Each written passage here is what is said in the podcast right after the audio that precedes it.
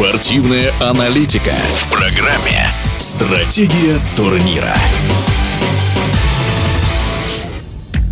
Уже 15 июля начнется новый чемпионат Российской премьер-лиги. Последние четыре года турнирную таблицу возглавляет «Зенит». И пока ни один из клубов не может побороться на равных с подопечными Сергея Симака. В эфире спортивного радиодвижения известный российский футбольный тренер, который работал в Анжи, Динамо, Сатурне, ныне главный тренер футбольного клуба «Форте Таганрог» Андрей Гордеев.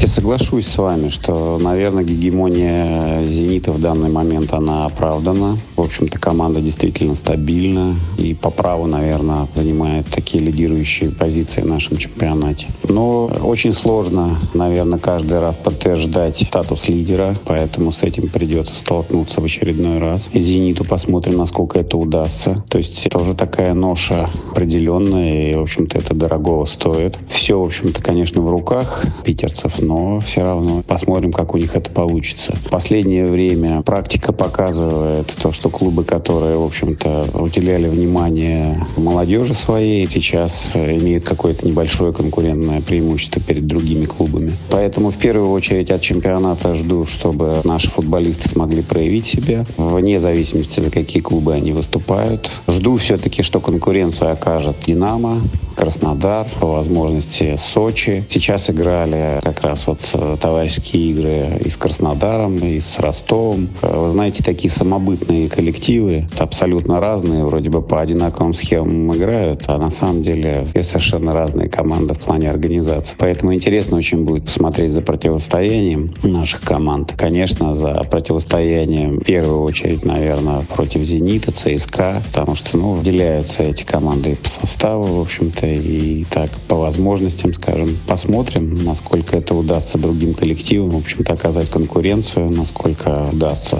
заявить о себе. Но то, что сейчас у наших тренеров, у наших команд, в общем-то, есть, скажем так, свое футбольное лицо, которое каждый пытается продемонстрировать, это очевидный факт. Поэтому перед началом чемпионата хочется всем пожелать футбольного фарта, да, побольше здоровья, ну, естественно, чтобы каждая из команд попыталась выполнить все задуманное все свои задачи.